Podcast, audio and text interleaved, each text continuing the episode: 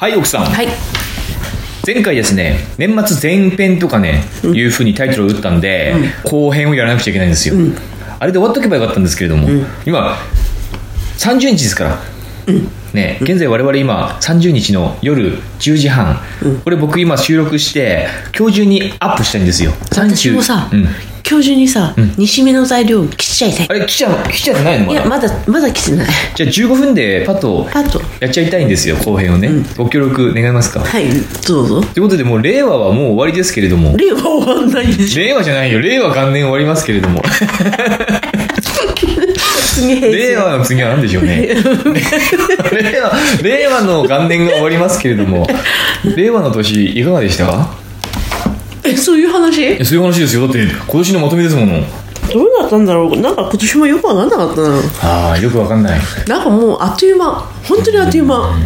なん僕はか、でもねあっという間だといえばあっという間だったけれどもそれでも思い返すといろいろあったなと僕は思います本当に今年は特に転職したからあ、そうだよね。今年いか。ろいろ慣れないことをたくさんやって、まあいろんな経験を積みましたんで思い返すといやいろんなことやったなっていうふうにそう思だいますねね。去年と違うあんたねそうですよ私さ、ええあの、とあるラジオのさ、はい、メロメロリーンっていう人がいるんですよ、メロメロリーンって、その言葉を聞くとねなんか頑張んなきゃって頑張んなきゃいけないと思う思っちゃうのなんか仕事とか、なんか仕事しながらよく聞くんだけど、あじゃあ私頑張んなきゃって思っちゃうんだよ、我々は何かそういうのありますかね我々のラジオではないでしょ何ですかねなんかでもほら読書のちょめちょめといえば何かっあてでもほら本本あそれなんかちょっと本読みたくなったみたいなのあるんじゃない、何も大した説明しなくてもあるんじゃないのでもメロメロリーンってなんかね何なんですかメロメロ仕掛けてるけど 司会できろ司会できろなんメロメロリンって何なんなのそれなんでメロメロリン聞いてない聞いてないあそう僕最近本当ポッドキャスト聞かなくなったからあれ何なんですかあのね、南部の方でねメロメロリンっていう番組番組じゃねえや メロメロリンっていうふうに言うなんてだいうのからそれは何なのか効果音効果音として使ってるのかな、どどういう状況で使うのあ話がこう変わりますよの展開の時、エコーをかけてメロメロリンってちょさいちゃんと再現してみてください、はいえできないで きないできないけどはい、いいですこ次メールコーナーに行きますんでじゃあ、 はい、メールコーナーに行きますんではい、はい、画面が転換しますはい、はい、はい、ベロベロリ本当にそういう感じなんですかン もっともっとこう頑張ろうって思う それ頑張ろうっていう感じになるのなるのなんかやる気スイッチみたいに押さされるそうのなのいいじゃないですか、じゃあはい読書のお兄さんメール来てるのメール来てないじゃんか、ええ沖縄県ふなっしー大好き人間さん嘘からだめ嘘だあめこれはですね10月22日に来てますからあそうこの前読んだのが9月の29日に来てたやつね、あらあれはふなっしーですね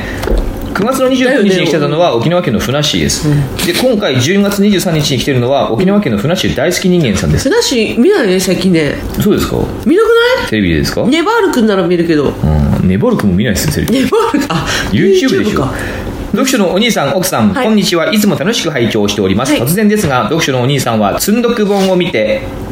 憂鬱な気持ちになることとかないですか、うん私は本を読む時間に限らず時間が足りないことに少し憂鬱になったりします最近経験値経験値の件は都道府県の県というアプリをインストールしました、うん住んだことがあるなら5止まったことがあるなら4通過しただけなら1という感じで日本地図を埋めて合計値が高ければ経験値豊富という感じです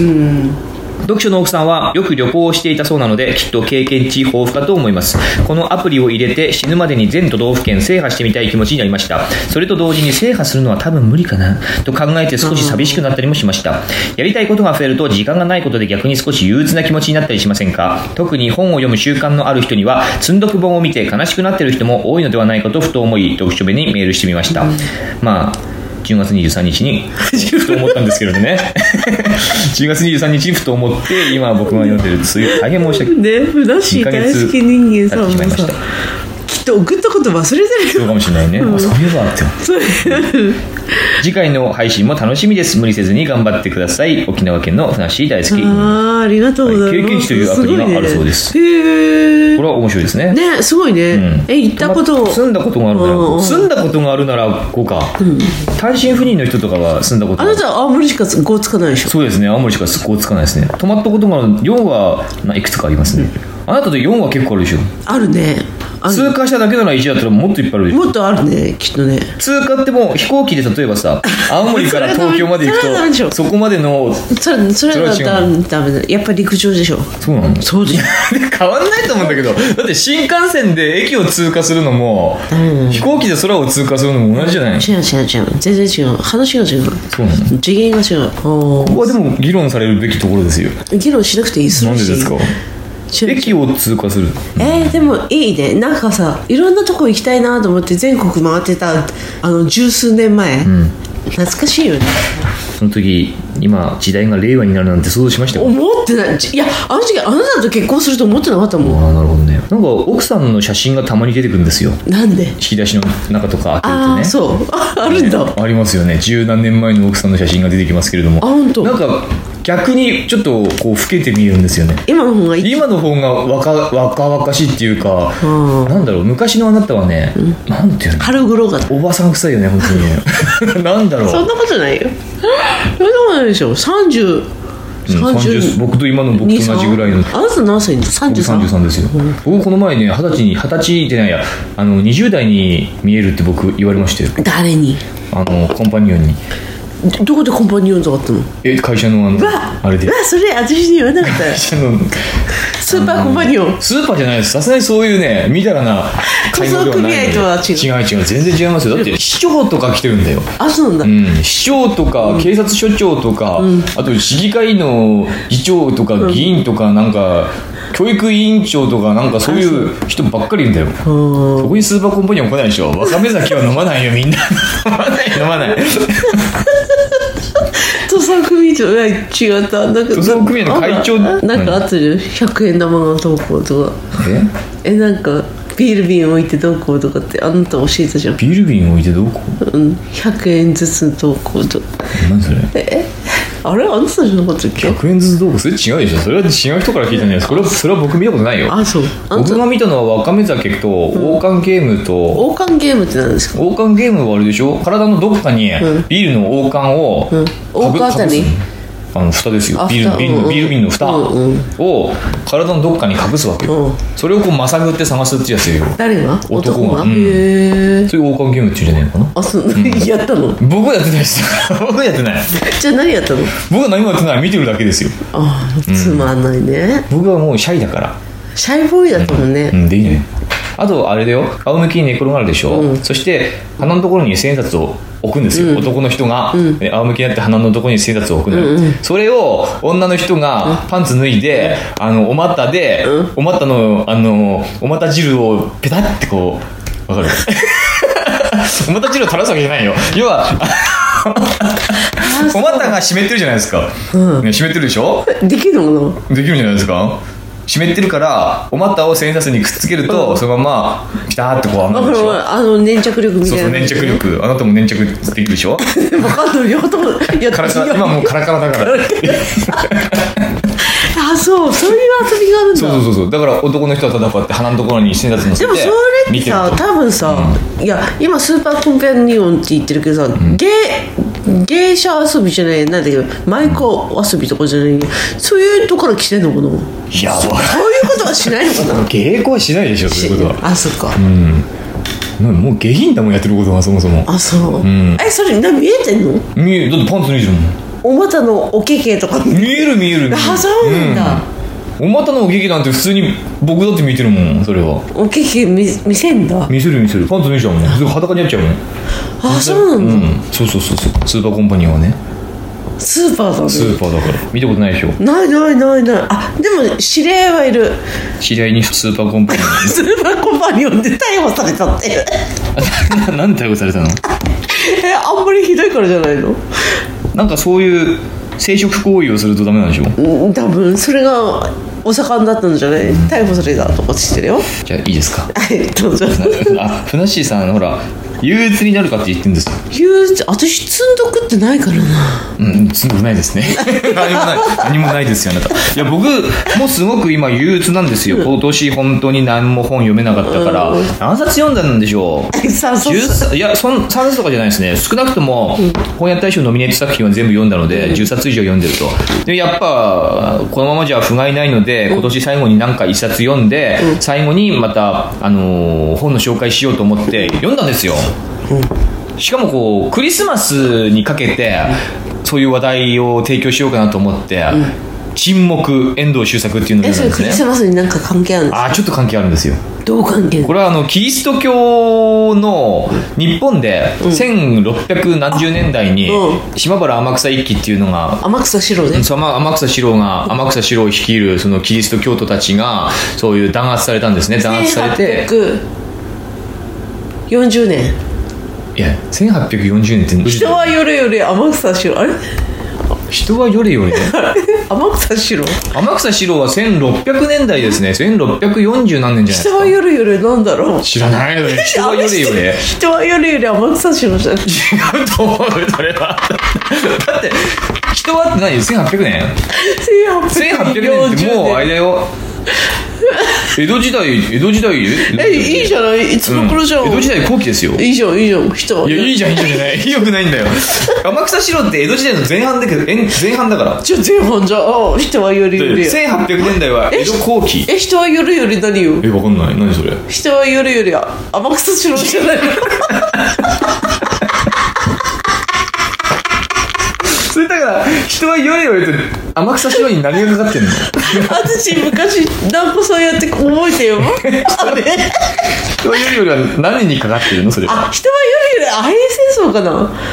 あそうかもしんないね天草四郎じゃないかああから始まると思ったななんだろう人はよりよりわかんないアヘン戦争アヘン戦争その時代か人はよりより天草四郎かなまあいいわどうでもいい,、うんいいよななんだっけ天草四郎はあまキリスト教って言えばさ、あいいよあいいよ何がなんか大阪の方でさなんか戦国なんとかっていうノアの箱舟みたいなのああるって知知らない知らない何ですか昔ブームブームじゃないけどなんか問題みたいになったけどさ、なんか戦国さんっていう人がさ同じの人たちを集めてさ、キリスト教みたいなのをこう布教をしてさ、なんかスナックを開いたのって何時代ですかそれええ最近最近あ最近の話してんだ1990年代じゃない、え うん、そのスナックが閉店するっていう、いや話でいやキリスト教だってなんか最近で23日前の話だよああそうなんだっていやあそうなんだってだからみんな今あそうなんだってしか思ってないからーノアの箱舟えってえな全然意味がわかんない趣旨がわかんないその脳のえ今キリスト教って言ったわあつキリスト教が要は弾圧されてるわけでだすかよら戦国さんのほら行ったいいよ その戦国さん誰なのよ知らない知らない本当に知らない、ほらね年の差を感じるよねこういう時ダメだよねえ誰なのそれ戦国 さんみんなわかんのか な戦国さんでアマンさんなら知ってるあアマンさんはしてるかもしれないけども、で1600年代江戸時代前半にですね、まあ、江戸時代前半っていうか豊臣秀吉の時代からあんまりよくよろしく思われてなかったキリスト教なんですけれども、あそうなんだあの本格的に要は弾圧されます、1600年40年40何年とかに、40年代ぐらいに、で天草島原天草一揆っていうのが起こります、でその後もキリスト教は踏み絵っていうのをやらされるわけですよね、知ってる知ってる踏み絵私たまにあのしあなたの写真踏んでるあったそれでしょそうそうそううそうんそれでしょ、私はキリスト教の信者ではありませんと。めっちゃ頭にきたあなたの写真を踏んでそういうることを証明するために踏み絵する、まあでそういう時代の話なんですけれども、ああもう年末だからもうお酒美味しいね、最近美味しいの見つけた明日のレモンサワーってまあ、人目もさ、うん明日のレモンサワーってなんかこんな男の人のこれ美味しい天草一揆は1630何年かな違うでしょ1630何年だね多分ね天草一揆はでそういう鎖国キリスト教嫌だって言ってる日本なんですけれども、まあそれでもキリスト教徒たちはですねヨーロッパとかからキリスト教徒たちは日本にキリスト教を広めようと頑張ろうとするわけですよ、そんな中ポルトガルの、まあ、そういうキリスト教のキリシタンイエイエズス会とかそういうやつかな、キリスト教の拠点に、あの秘宝が飛び込んでくるんですねすごいこう名のある司祭さんザビエル司祭ザビエルはもう死んでますすごくこう立派な司祭が、あの日本で転んだっていうふうに表現するんですけれども帰郷したと地教帰郷したと郷キリスト教をやめたと、おおすごく名のある司祭さんが日本で布教活動をしてたんだけれども、どうもその人はキリスト教を捨てたらしいと、えなんでって、うんなんでね、そのポルトガルではもう騒然としますよ、あんな立派な人が日本でキリスト教をやめちゃったの、そんなわけないと思ったそのポルトガルの他の司祭たちがですね日本を訪れると、なんでこんなことになってんだろうっていうふうに言ったらですね、日本でものすごいこうキリスト信者たちが本当にひどい扱いを受けてるんですよ海に貼り付けにされて海に張りそ付うけそうそう信者はねキリスト信者のどうやって農民たちがどうやって海に張りえ海に十字架立てて海のその浅瀬っていうんですかね、浅瀬に十字架立てて浅瀬でもないか十字架立てて浅瀬でもないかって要は潮が引いてる時に、あ奥まで行ってそう潮が引いてる時に奥まで行って、知りてちょっとうん、立てるんですよ十字架を十字架立てて縛ると、すると見せてくるでしょで荒波に揉まれるんですよずっとずっと立って、するともう疲弊していくで最終的に衰弱して死ぬっていうそういう拷問あるいはこの逆さ釣りの系とかさ、それともう血が頭に上っていってなんか血が頭に上っていくけれども、すぐ死なないようになんか耳に穴開けるとか言ってたね耳に傷つけるとかはわかる、なんかそうすると耳から血が抜けていくからすぐに死なないみたいなこと書いてたなそういうものすごいこうひどい拷問を受けるんですそれいい本なのいやよくないですね、全然よくないですだから僕クリスマスにかけてなんかキリストの本ないかなと思って積んどくを漁ったら沈黙があったんで、あそういえばこれあれだなってキリスト教の話だなと思キってリスト教の人が弾圧された話なのそうそうそうそう、そういう1600年代の、えっとまあ、江戸時代前前半の日本でキリスト教徒がどんなふうに扱われていたかとそこにこう待ったをかけようと乗り出してきた司祭たちがまた日本人に捕まって、あのまずやられたとうんどうなるのかっていう話なんですけれども、このタイトルの「沈黙」っていうのが要は貼り付けだ逆さ釣りだとかさスマキにされて海に放り込まれたりとかスマッキーうん、スマキにされて海に放り込まれるんですよわかりますスマッキーがわからないスマキっていうのは要は体をわらのわらみたいなゴザみたいなやつで縛られて身動き取れない状態にしてそのまま海に放り込まれるとつぶつ溺れて死にますよねそういうふうに日本の信者たちがどんどんどんどんこう司祭たちの目の前で無残にも殺されていくとうん、司祭たちがだからそういうのを見せられて、あもうキリストじゃあ捨てますって言えば、それでやめなんですよあそうなんだへえそんなそんな軽いもんなのそうそうそうそう参りましたとやめますって言ったらそれで拷問される農民たちはそれで少なくとも死ぬことはないみたいなそういう感じなんだけれども目の前に座って見せられて無残にも殺されていく殺されていく中でなんで神様は黙ってるんだろうという。そこでこう司祭がそういうむごい状況を目の前にして、その神の沈黙、こんなにひどい目に遭ってるのに神はどうして何も救いをくれないんだ って神は いないから神それを言ったら元も子もない んだってねえそでれも神がそれを試練試練を与えているかそうらそうそうなんか試練なのじゃないか何か意味があるんじゃないかとはあるんでしょ思いつつも何にもならないまま人が殺されて何にもならないまま自分も虐げられて結局この主人公の何つったか名前忘れたけども主人公の司祭も私は絶対神を捨てるつもりはないって最初は言ってたけれども最終的に捨てるんですようん捨てるの そういう捨てるん ですよ神でを捨てその中で本当に神の沈黙は一体何なんだと、うん神はいるのかいないのかっていうあすごく疑念神が沈黙してるって話、そうそうそう神がずっと沈黙してるいえキリストキリストがずっと沈黙してると、俺たちはこんな信じてんのにお前は何食べ黙ってんだ何食べてんだと、うん 本 食べてんだ何食べてんだ当にああそういう話そういう司祭の心の動きとか、信者たちのそういう虐げられ方残虐の虐げられ方みたいなのが描かれてる映画化もされたんだねこれねあるんだ、誰主人公いや外人ですよ外人あか、の妻夫木じゃねえやあれ窪塚洋介が出てましたね確かねへえああー最近でしょ、い2年ぐらい前じゃないですか、うんや去年でしょ、去年おとしじゃないですかね、うん、なんか映画化ピされたンピンキーがいてピンキーがピンキーピンキーピンキー知らないでしょ知らない窪塚洋介の奥さんだよえピンキーっていうのピンキーだよ本当何でも知ってるね何でも知ってる 任せてすごいね何でも知ってるよもうさ最近もういい感じで私あセバスチャン・ロドリゴだって今年すごいよ私何ですかわらびをね取ってきて塩漬けしたやつとかね、今日孵化させてたから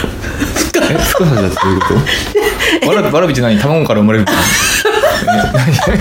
塩を抜いたらね、わらびじゃんって私がやったやつでも大丈夫じゃんって深っていうのそういうのトンボだからほらこんなにいっぱいねあのここ話そうあれ話そうっていっぱい織り込んでるんですけども一切話さない大本だね、どうしたのそれあこれ僕結構ねあの読み込んだから知らなくなっちゃいました違うで読しみ読ょみ込んだっていうかもうもう色あせてるなんか黄ばんでるもん違えだからあの読み込んだんですうでしょ型中古屋で型でしょあ中古で買いましたよこれでしょうん、100円とかで売ってますんででしょうん、あこういうこの時代こんなにキリスト教徒は虐げられてたんだなって、うん、ロドリゴ大変だったなってじゃあ今いい時代だよね今いい時代ですねあでもあれだよあのエホエホバってキキリスト教でしょ、むずいでしょうねエホバのおばちゃんたちが言ってたよ、旦那の一歩後ろを下がって歩きなさいって言ってたよ、うんってやってないじゃないですか、いや私あそっかって、ああそっかって思ったけどまあ、もうや思てないったおいやおやってなくないよそうですか一歩ねって、私の一歩はすごいね1キロぐらい一歩を何言ってんの汚いあ何やっ てんの何が言って何1キロぐらい離れた一歩なんだよちょっとその1キロぐらい離れた一歩、今日はさ違う話をしようしませんもう終わりですダメダメ年末だからもうもう一つメール来てるんですそあおおそのもう一つのメールをそうでしょもうじゃあキリスト教はいいといいしってていいってあんま宗教の話あんま好きじゃないんだなるほどね、読書のお兄さん奥さんはじめまして、はい先月初めてポッドキャストというものを知りおう読書のちょめちょめとも偶然にもうほぼ同時に出会いマジそれ以来寝る間も惜しんで2016年4月分から遡って聞き続けてきましたそして今日やっと晴れて最新の放送に追いつきその報告をしたくて厚かましくもメールさせていただきましたこの方はですね12月17日ですから結構最近おですこよの前、ん最先々近週最近先週かうん、僕は今「崩れる脳を抱きしめて」知念幹人著を読み始めたところでこの本を知ったのはもちろん読書目ですマジお兄さんの力説を聞いた直後も思わず買いに走りましたさてさてお酒が進むにつれて崩れていく奥さんの儚い脳1本目2本目そして3本目のビールの蓋が開いた頃には奥さんの脳は限界を超えようとしてもああこれ以上は無理だ早く放送をやめないと大変なことになる心の中で僕は叫びますその時僕の心臓はハラハラドキドキ波打っているのですだけどもその崩れゆく奥さんのその脳を抱きしめるかのようにお兄さんはぎゅっと話術を振り絞りギリギリのラインで読書目を配信し続けるその技術とセンスいつも感心していますはたまたお兄さんの深い心の闇をその天真爛漫な笑い声で蹴散らしつつ太陽のごとく僕の心の闇をも照らしてくれる奥さんは僕にとって脳に爆弾を抱えながらも残された時間を明るく前向きに生きるゆがりたゆがりたまきさんのような存在です誰ですかゆがりたまきさん主人公と なか何崩れる脳を抱きしめての登場人物あなた言うんだでしょもう忘れちゃいましたゆなんか玉木さんっていうのがなんか聞き覚えあるな、ゆがり玉木さんかな、なんか聞き覚えがある気がします奥さんのあの甲高くまっすぐな天にも昇るような笑い声は時に耳を刺しますが毎日毎日激務をこなす僕の心を元気にしてくれています青森はもう寒いのでしょうね僕は普段は東京に住んでいるのですがおー地元は福井です青森ほどではないにしろ福井も雪国ですので冬の大変さはよく知っていますどうぞお体を大事にし風邪などひかぬようお気をつけくださいこれからも読書目の配信を心待ちにしていますいつもありがとうございますともひともひさんですねともひともひさんいとも私ともこはいあな たともすごいねすごい褒めちゃうじゃんねこんな風にえなんかなんか私のこと狙ってんじゃねとかそうっですてね思っちゃうよねはい、よかったですね。はい、よかった。口になんかついてますよ。よかったですね。まずその口についてるものを食べちゃってからね。口についてるのをちゃんと食べちゃってから。すごい褒めるねということで、こんな風にね、あのえー、自分で書いて送ってた僕が書いたわけじゃない。違う違う、本当にこれ違いおまかすよ。しいよ僕が書いたわけじゃないおでかすよ。しいでしょ本当に東京に住んでるともきさんですよ。だって本当に本当に東京に住んでるかわかんないこんなのあれじゃんあなた僕は少なくとも知ってます。何をあの、この方がちゃんと実実在する僕じゃないということを知ってます。あそう、ん私知らんうんあなたは知らなくてもいいです。あだってあれじ自分で書いてあれ僕が嬉しいからいいです。え意味わかんない だから僕何をは何を言ういやだからあなたにどれほど疑われようとも、うリスナーにどれほど疑われようとも、うん僕は自分で書いてないってことを僕が一番よく知ってるでしょだからいいんですようんんわかるだからいいのよ僕なんなのはだからこれを見てすごく褒めてくれて嬉しいなって思うでしょ、うんいやねうん誰に疑われても僕はこれも真実だということを知ってるわけですよだから2019年令和元年あの読書のちょめちょめちょっとこう配信が滞ったり、読書しなかったりとかいろいろありましたけれどああもれだよ何ですか配信が滞ったのは読書しないからだよそうだよ どうしましたそうだよその通りですよあのだからね、こんな風にまた新たにファンが増えたということもありますしなんで知ったんだろうねおーポッドキャストなんでしたんだろうねねうん数奇な出会いですねあれかな神のお導きかなおおそうですねね今キリストの話しましたから、こういうふうにでもねあの皆さんこう読書のちょめちょめを聞いて面白いなと思ってくれたら面白いっていうふうにメールをくれるとすごく僕の僕たちの励みになるんですよあんまりこう沈黙しないでここに繋がってくんですね沈黙をしないでここに繋がってくんですねね沈黙を今日の課題は沈黙だった、沈黙をしなでいもで最近もうさ私たち沈黙が多いよね誰僕とあんまはり仲良いです話しないようにしてるねあのね話すると喧嘩しちゃうの、前も言ったけれどもいや話してると喧嘩するのもそうなんだけれども前も言っもたうかもしれねない今日ね、もうほらおむつを捨てなかったあなたに対してさ、悟った何ですかおむつを捨てなかったあなたが悪いんじゃない、うんおむつを1週間置いていくその状況にイライラする私が悪いんだなと思って偉いあなたそ れは偉いよ、ね、うん私今日ね、んゴミ処理場まで走りました、うんで車ごとね直接持っていったのねうん、ゴミ袋をねカンカンってわかります計量のするね鉄板のえそんなことすんだそうですえおよ金住所とお金取られるの本来はね、うんでもねあの本当にうっすらしたあのほらおむつなんて何個もないじゃんあ私そたれちだけ単体だったら味別噌に味噌バケツぐらいぐらいの味噌バケツうん味噌バケツわかるかな、わかりますよ、ねそのぐらいのキロ数だとねね無料ですって言ってでもねあれを1週間置かれるとね私ももうめいっちゃうと思ってあそれは私が何を言ってるかわかんないよねみんなねいやわかると思いますわよかるあのね要はですね、僕ゴミ係なんですよ ねあの週に2回燃えるゴミを出す日があるじゃないですか皆さんもそうだと思いますよその時に僕は朝全てをまとめて近くにあるゴミボックスに持っていくわけですよ、それが僕の当番、ねあの月曜日と木曜日ですけれども、で今日月曜日だったんですけれども、翔太君のおむつを捨てるのを忘れたわけですよそれ以外は全部捨ててるけれどもなんで忘れたかっていうと、ゴミ袋がいっぱいあいっったんぱでいすよ結構結構いっぱいなのねもうビッチビチに入らないぐらいだったから僕は入らなくてあもう入らないやっていう考えで普段だったら余裕があればあまだ余裕があるあそうだおむつだってこう思い出すわけですよでも今日はビッチビチだからあおむつってならなかったわけビッチビチだからもう入んないから入んないからもう入ってるもんだと勝手に脳が思い込んじゃったのかなで忘れたわけよそしたらですね午前中の11時ぐらいに会社で僕が仕事をしてる時に携帯がめちゃくちゃ鳴るんですねブルブルブルブル震えるんですよ誰かなと思ったら奥さんなんですね23回電話かかってくる僕でも仕事中だから奥さんからの電話にはちょっとなんだろうと思いつつも出なかったんですねで23回かかってきたから出たらですね「ちょっと!」翔太のおしめ捨ててないんだけどどうすんのこれねえどうすんのこれみたいな風に めちゃくちゃ怒ってるのねあごめん忘れましたすいません僕はすいませんって言うしかないですからごめんごめんごめん本当に申し訳なかったで仕事中だから僕はそうやって言うしかないじゃないですか申し訳なかったってそれでまあ聞いたんですけどもその後も「どうすんの?」って LINE ですよ「どうすんのこれ LINE が何回も異常だよこれは って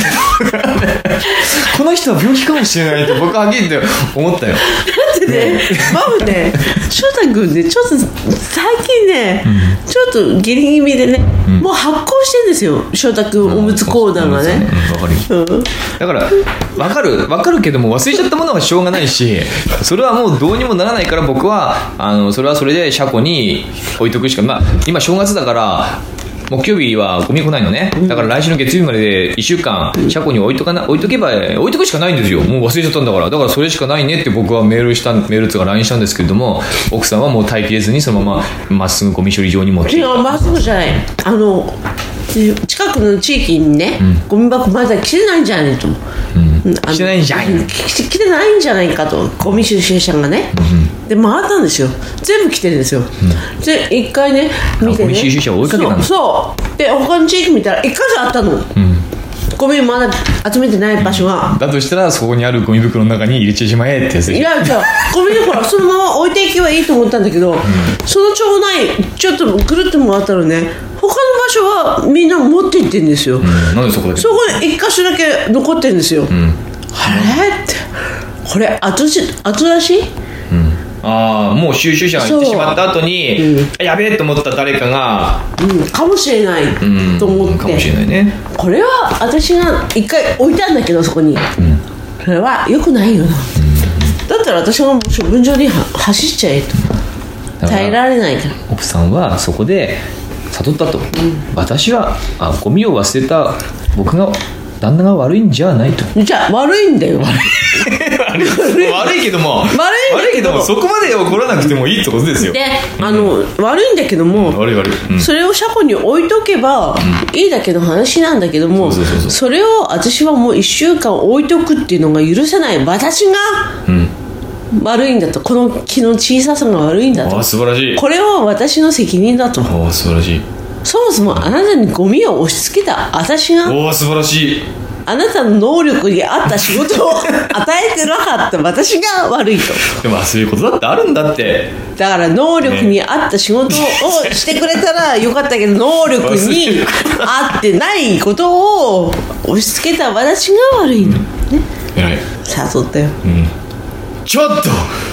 どうすんのこれ どうすんのこのむつの山はだから電話することないじゃないって僕は思って仕事中の僕に電話してまでそう怒りをぶつけることはいいんじゃなつけるわぶつけるわよあなたわかんないでしょ翔太君のあのわかる異常なくらいの、いでも忘れることもあるあの子たま食たまべるからさうんたまたまゴミが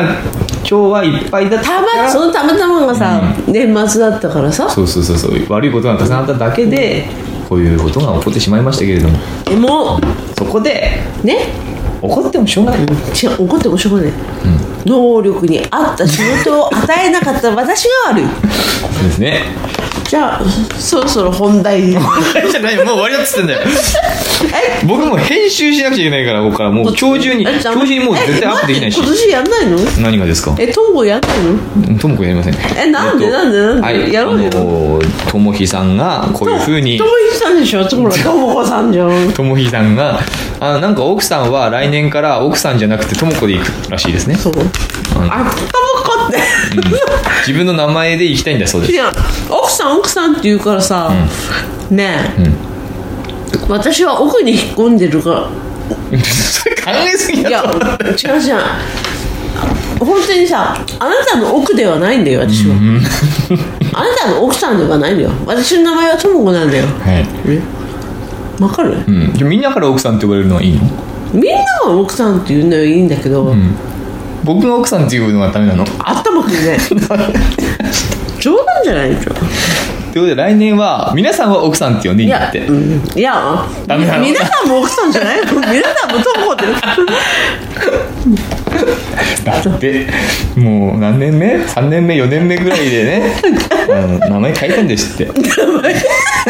性別も変えてる奥さん嫌なんだって奥さん奥さんじゃない奥さんじゃないもんだって私奥にいいないも何んじゃああの最初の出だしはどうすんの読者のお兄さんですって言ったらなんかもうです。